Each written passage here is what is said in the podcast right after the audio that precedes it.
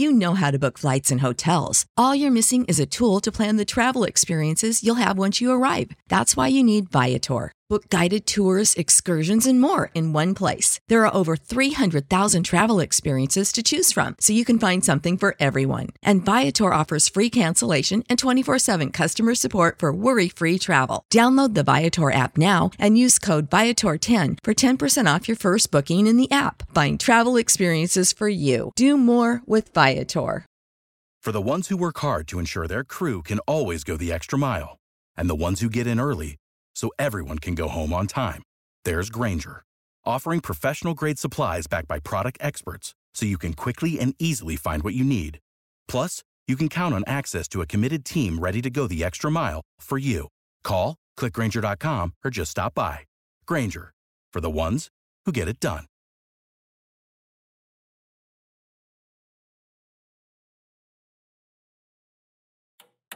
With your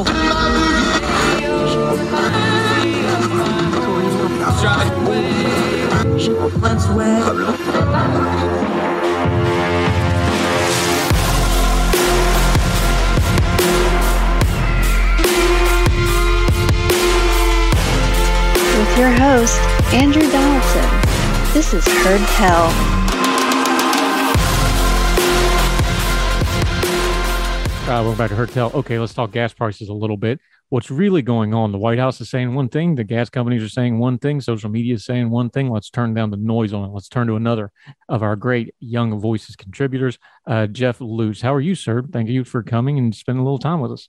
Yeah, I'm doing great. Thanks for having me. Yeah, anytime, buddy. Okay, the Biden administration, you were writing in National Review about this, but let's start big picture with what the Biden administration's done last week. I openly tweeted about it. I think they need to just fire their whole comm shop because there's been really bad on this. The president, I guess about 2 weeks ago now, wrote an open letter. I don't know how else to say it, to the oil executives.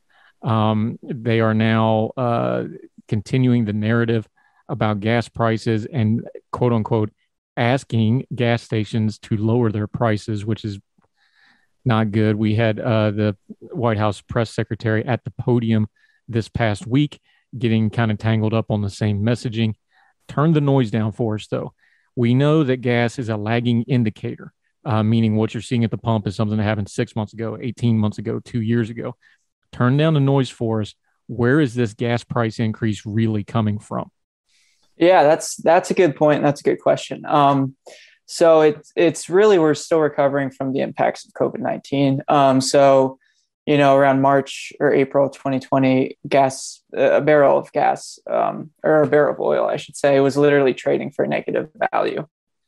So that sent a market signal to a lot of producers that they didn't need to produce because it wasn't in their best interest to do so, which, of course, rippled and sent another signal to refiners that they wouldn't need to refine any oil. And also with that, what happened was a lot of refineries also closed. So we're still feeling delays with supply and demand because once economies started opening up after restrictions lifted, you know, you started to see demand for oil and gas spike, but unfortunately supply wasn't able to keep up. So we're still seeing those impacts. Now, to be fair to President Biden, we've said it, this is one of our principles on this program. When it comes to the economy, the president gets too much blame and too much credit. When it comes to gas prices, that goes double. They get too much blame and too much credit. Break down the ratio, though. We understand the war in Ukraine raised gas prices. We also understand gas prices were already high before that happened. We've got it on video, which I don't know why people pretend this don't happen. President Biden ran on an anti-fossil fuel pledges. That means the markets react when he wins the presidency as opposed to somewhere else because they're planning 2 or 3 years ahead. Break the ratio down for me. How much of it is the Biden administration's fault? How much is not? How much of it is it's not helping, but it's not really hurting either? Just kind of lay out that ratio for us a little bit. Yeah, and I think that's a great point. You'll drive through America, and it's easy to see those signs of, like, you know, it's a sticker of Biden pointing at the gas price, and he's saying it, you know, I did that, which is ultimately unfair. It's hard to maybe put down an exact ratio. Maybe it's 2 to 1 or 3 to 1. It's mostly to do with the global impact and global markets. But he certainly has some culpability with it. Like you said, he ran on an anti-fossil fuel agenda. There's even a video of him speaking to people in Delaware, and he he promised that he'd move us on from American fossil fuels. So that obviously sends a signal to producers that their product isn't wanted, A. And then B, there are also policy implications. So on his first day in office, he, axed the Keystone XL. He placed a moratorium on new oil and gas leasing on federal lands. So all that sends a signal to producers and to investors that, maybe the time for fossil fuels is ending. So he certainly has some blame. Again, most of it's on the global nature of things, and also with Russia, who is supplying about 10% of the world's oil before we rightfully kind of embargoed that. Yeah, Jeff Luce joining us from Young Voices. Let's take it from this angle, because you touched on it in your piece, National Review, which we have linked to in the show notes. Everybody should read it in its entirety. The production part of this is what nobody really talks about. We all see the end game when it shows up at the pump and the gas prices. And every now and then, of course, they'll talk about crude oil prices. It's the middle of that that's really affecting all this. And part of it, and you touched on it in your piece, is refining capability. We haven't built a lot of refineries. We have trouble upgrading them. That comes from our climate policies. That comes from our environmental concerns. Those are valid concerns. But this is also the trade-off when you don't build new refineries, when you don't update your refineries, when you don't update that infrastructure, regardless of what's going on globally, you're going to have a supply problem and a production problem. And then when you have a global crisis, it goes from bad to catastrophic. Isn't that the piece of this that people are really missing? 100%. And crude prices make up the majority of gas prices, but refinery capacity is also really important.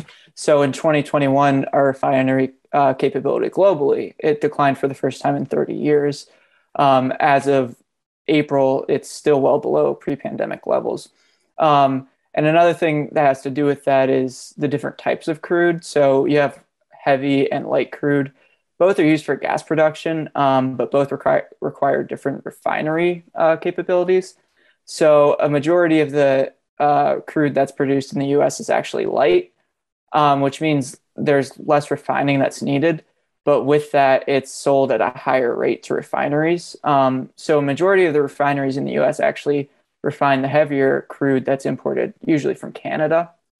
So like you said, if we're not investing in new refineries, and the refineries that we have aren't always tailored to the crude that's produced here, it's going to send a ripple effect, and it's going to, lag with demand. Yeah. And it's not just us. You touched on it in the piece, 2021, which would be the last year we have statistics, obviously, because we're still in the current year. So those would be numbers for 2020. Global refinery capacity shrunk by 730,000 barrels. That's a number that doesn't mean anything to a lot of people, but this number should. That's the first decline in 30 years. It's not just America. Globally, refinery capability has gone down. That puts pressure on the final product. And the gas price thing is not just an American problem, to be fair to the president again here for a minute. We've had our Australian friends on. They're having a massive gas problem. Obviously, Europe is having a natural gas problem because they get that from this is really a global issue when it comes to refining capability. And what we're seeing is this is just the bumping up of the modern order of where people want that cheap energy, but they want climate stuff. But then when the cheap energy doesn't go, they go, well, wait a minute, why is this happening? Why do we have that cognizant disconnect between those two things of like, look, this is the effect of 20, 30 years of policy. You asked for this, not to put too fine a point on it. This is what you wanted to do. Now we're here. Now people are like, well, wait a minute, we didn't really mean it. Is that a fair way of putting some of this policy stuff? I would say so. You have Europe, like you said, they have the natural gas shortages. And especially with Germany, you saw them transition completely away from all fossil fuels and subsequently nuclear energy around 2011 after Fukushima. So then they, transition more towards renewables, but that means they have to import baseload power from Russia. So it is kind of a catch-22.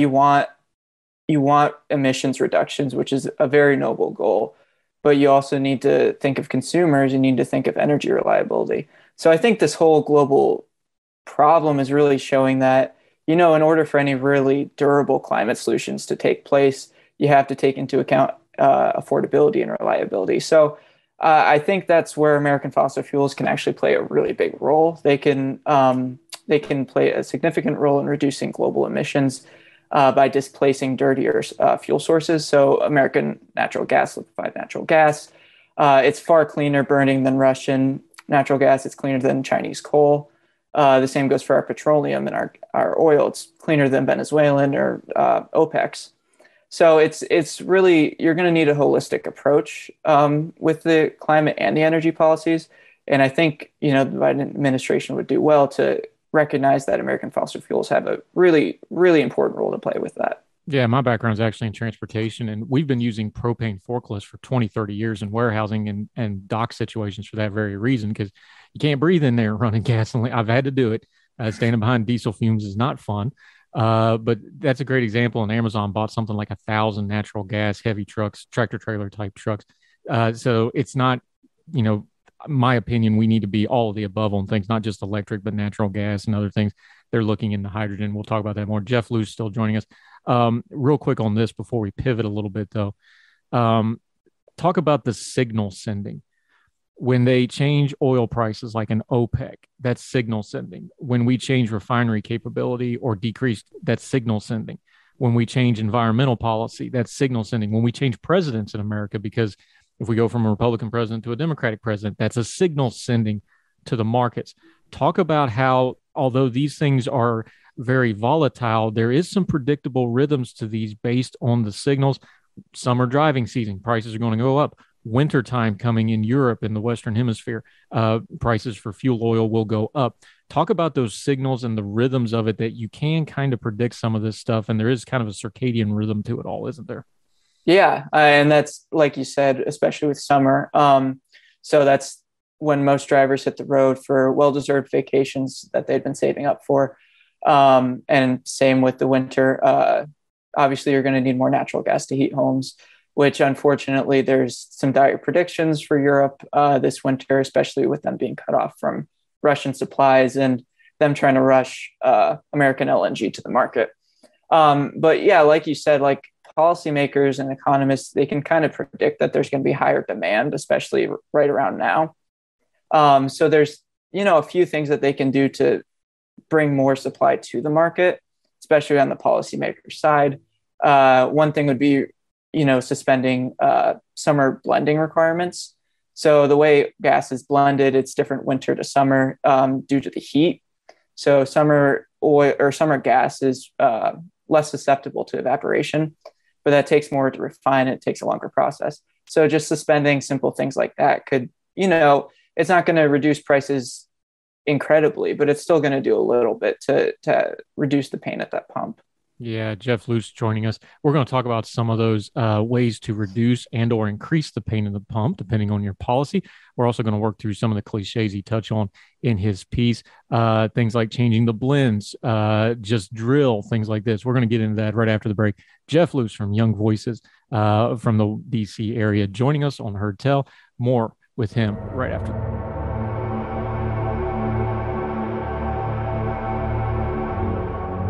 Our bodies come in different shapes and sizes, so doesn't it make sense that our weight loss plans should too?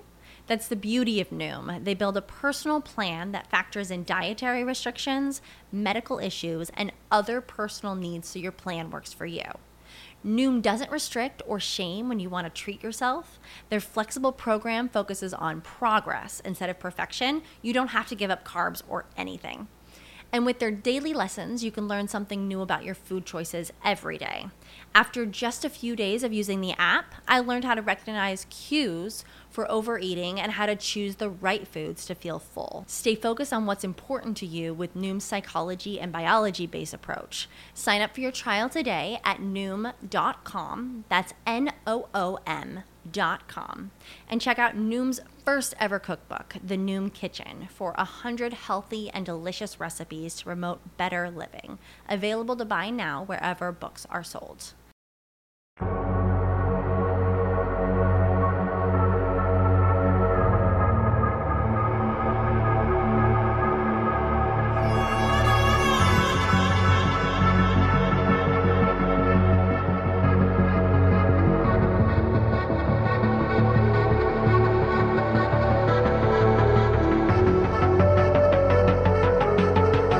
Back to Herd Hell. Jeff Luce joining us. Climate, energy. He talks about these things. He's a Young Voices contributor, sharp guy. Make sure you're following him. His social media is right there on the lower third graphic if you're watching on YouTube or the Facebook live feed for our Big Talker Radio partner.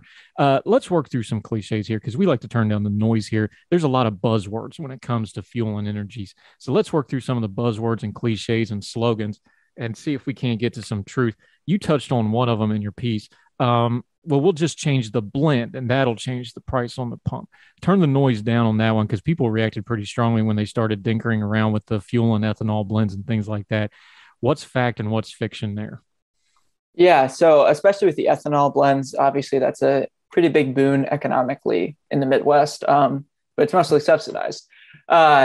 And there's been studies that have found that the ethanol blending really doesn't provide marginal environmental benefits, especially for the economics of it. So as with any, energy or climate policy, really any policy, you have to, assess a proper benefit, cost benefit ratio. So really reducing or even eliminating the ethanol mandate, it's not going to do much to increase emissions, especially outside of the Midwest. And it is going to help a little bit with the prices. And same with those summer blending requirements, although it's not ideal to suspend those whenever you have situations like this, where people are paying, in May, they paid $100 extra a month on gas than they did the previous May. So this is really impacting consumers. So, simple reforms like that, although maybe it's not ideal, they can definitely do a lot to reduce prices. All right. Another one you touched on in your piece roundaboutly, but I want to bring it up. I was critical of the decision too, but people are resurrecting it in lieu of the gas prices. The day one Keystone pipeline decision by President Biden, not exactly a straight line between those two things, but people are using it that way. Break that one down. What actually did it affect? What did it not affect when it comes to things like energy and fuel prices? Yeah, that's a good point. It's again, one of those things. It's easy to just point the finger at President Biden. Ideally, he would have approved it. That would have sent a signal, especially to producers, that, American fossil fuels, or it's not even American. It would have been imported from Canada, but fossil fuels in general have a role to play in our economy and in our energy mix. Him suspending it, it was more of a rhetorical political signal. They would likely still be building it. They would still have to, finish the construction and the processing. What it does do, though, we're still going to be importing oil from Canada. It didn't stop that. It did add fuel and transportation expenses because pipelines are the most efficient way that we can transport fuel to and forward. But now it's going to be transported on truckers and trains, which obviously it takes longer to get to market, to get to refineries. So him revoking the permit for that, although maybe it's not a straight line shot, at the very least, it sent signals that, we're not going to be too favorable towards fossil fuels, especially in the near future. And it also just delays supply coming to the market. Yeah. Continuing to talk to Jeff Luce. All right. We kind of touched on this one when we talked about refining capability, but let's deal with the buzzword. A lot of folks on the right say, well, we just need to drill more. Talk about that. We're not against that. Of course, you always, more production, a long-term, that's a long-term solution that even if you did that today, that really wouldn't affect fuel prices.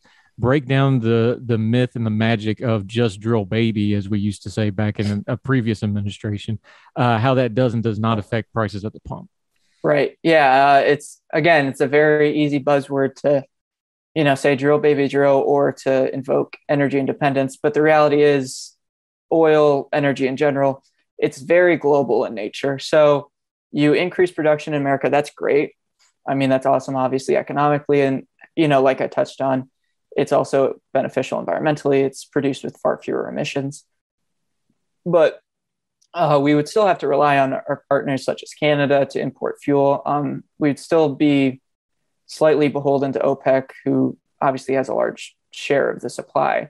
And also, as I said, it's a lot of the crude that's produced in America, although it varies, but most of it is light crude. Whereas a lot of the refineries that we have are tailored to refine heavier crude, especially from Canada, just because it's cheaper to buy. So it's more in their economic best interest to do so. Right. Now, that was a buzzword that the right has loved for better part of a decade now.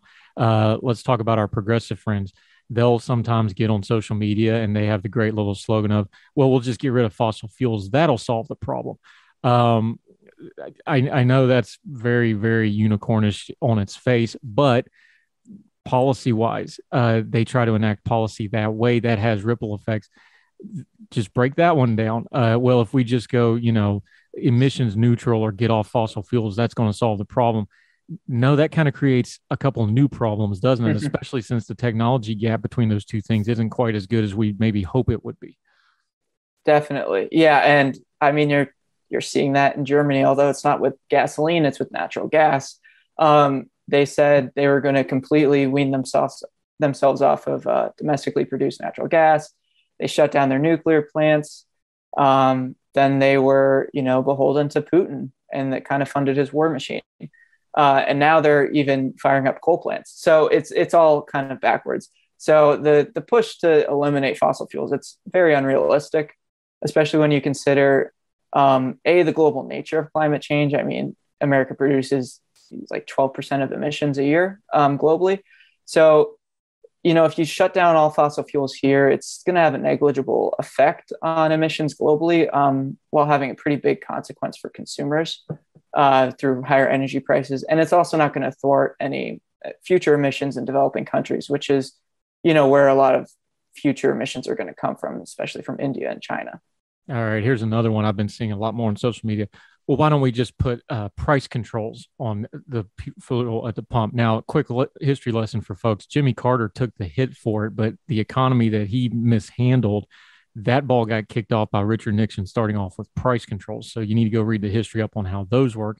But just on its face of it, the presidential magic wand of just dictating gas prices. Break down the mythology of that one for us.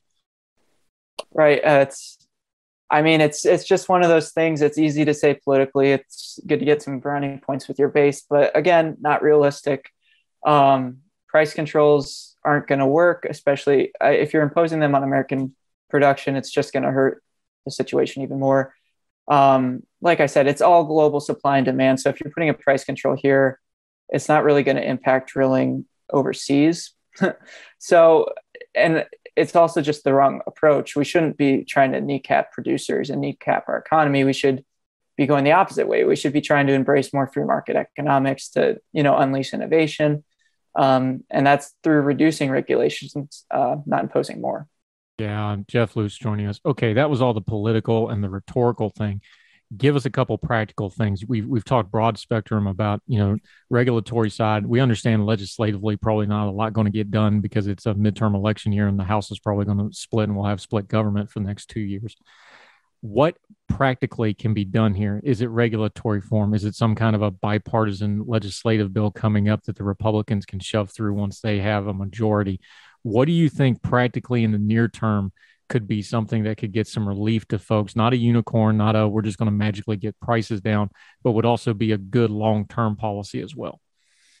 Yeah, that's a good question. And it's kind of like herding cats, you don't quite know, especially with the bipartisan solutions. I mean, you're kind of seeing it increasingly on the left where they're really doubling down on their anti-fossil approach, which is very unfortunate. And like I said, there's maybe not a ton of things that can be done in the short term. Maybe once we see a House flip, we can start seeing some more legislative proposals, one being with regulations. A really great first step, I think, would be repealing or at least reforming NEPA and modernizing it. So that's the National Environmental Policy Act. So whenever a large infrastructure project, even if it's not just energy, it could be roads, transmission lines, whenever that's proposed, it has to go through a NEPA process to see if it will have any, undue consequences on the environment, which is very noble. We should be looking to, leave as minimal of an impact as we can. The problem is it gets tied up in litigation and bureaucracy. So it delays projects by like an average of 5 years, increases, cost for investors, which in turn kind of disincentivizes investment into new projects. Another thing I think would be eliminating steel tariffs. So just like with any industry, refineries are getting hit hard by tariffs, which are pretty protectionist policies that haven't really benefited American producers super well. It's really just hurt consumers more than anything.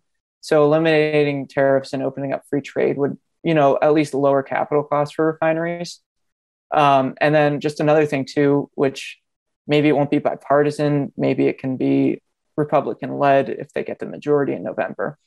But that's just approving, you know, key infrastructure projects like pipelines. You know, Keystone XL is a good one. You know, just sending that signal to American producers that we want your energy, we need your energy, and we can work together to help consumers. Yeah, but never say never, because if you had asked either one of us in April if gun legislation was going to pass this year, we would have thought you were crazy, and yet here we are. Public pain has an interesting way of getting stuff through Congress in a big old hurry, and there's a lot of pain on this front, so you never know. So just like to be hopeful. We have to be very critical in what we do. So let's just throw that little lifeline of hope out there. Jeff Luce joining us. Okay, kind of put a bow on all this energy stuff. I don't think this crisis is going away. I know folks think the gas prices have probably pretty close to topped out or close to it. They don't think it's going to get a whole lot worse, but it also doesn't look like it's going to get a whole lot better anytime soon. Is that a fair way to kind of address the big picture, at least for the next month or two through the summer? Yeah, I think that's right. You know, starting to see reports that demand's starting to kind of come down a little bit. And that's mostly with fears of a recession. So investors are kind of hedging their bets in that sense. OPEC is set to start drilling a bit more in August, although it's not a ton. And that's kind of where the president's been kind of asking them to drill a bit more. So even if it's not as much as we would want, at least a little bit is going to help. But yeah, in the long term, it seems like high gas prices will probably be here for a while. And again, it's a mix of a lot of things. It's global economics. It's the invasion of Ukraine from Russia. It's some policies and some price signals, but it looks like, you know, gas prices might be here to stay, and consumers might have to get used to it for a little bit at least. Yeah. Jeff Luce joining us. One last question on this. Where does this fit into the greater political spectrum? We know the economy is going to be the number one issue in this midterm election. It's just going to be, regardless. I know there's a lot of stuff about, you know, guns and violence and, of course, the abortion thing. It's going to be the economy. How much of the economy discussion do you think it's going to be gas prices in your research, as you talk to people, as you do your media? I'm finding it to be really, really high, because that's the one. Look, I've got a Honda Civic. I'm paying double what it cost me last year to put gas in it when I got that vehicle. Right at double. Went from about 25 to about 50. This is something that hits just about every American, and I don't think there's any rhetoric to get around it. Is that the vibe you're getting as well as you research this topic?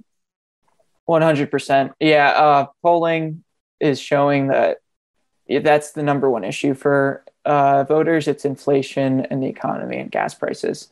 You know, we saw some big wins with, you know, for gun control advocates, and that might kind of help some Democrats and some incumbents. But yeah, it seems as if voters are definitely feeling the pain at the pump and feeling the pain in their checkbook. So they're gonna be looking for solutions that kind of curb inflation, that can, you know, get us out of this economic downturn. Jeff Luce, great stuff today. Good job breaking down, getting through the noise of this, because this topic's really noisy, because it's easy to blame people when you're hurting at the pocketbook level. Till we bring you back on the show next time, let folks know where they can follow you, what you have going on, your social media, and all that good stuff, my friend. Yeah, so you can follow C3 Solutions, who I work for. You can follow us at C3 Solutions News on Twitter, Facebook, LinkedIn. And we also have an online news magazine called C3. That's at c3newsmag.com. And on there, we publish op-eds, reported pieces on what entrepreneurs in the private sector are doing to, you know, accelerate innovation, but also address these, you know, high topic issues like gas prices. Yep. Jeff Luce, another one of our great Young Voices contributor, important topic. I'm sure we'll be talking about it more in the future. Great talking to you, my friend. We'll talk again soon. Yeah, thanks for having me. Thank you, sir.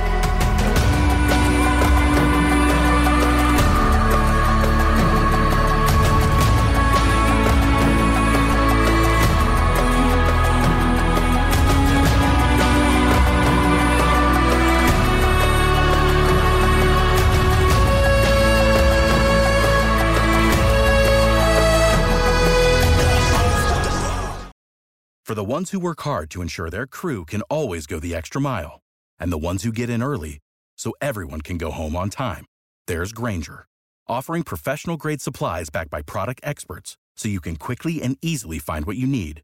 Plus, you can count on access to a committed team ready to go the extra mile for you. Call, click Grainger.com, or just stop by. Grainger, for the ones who get it done.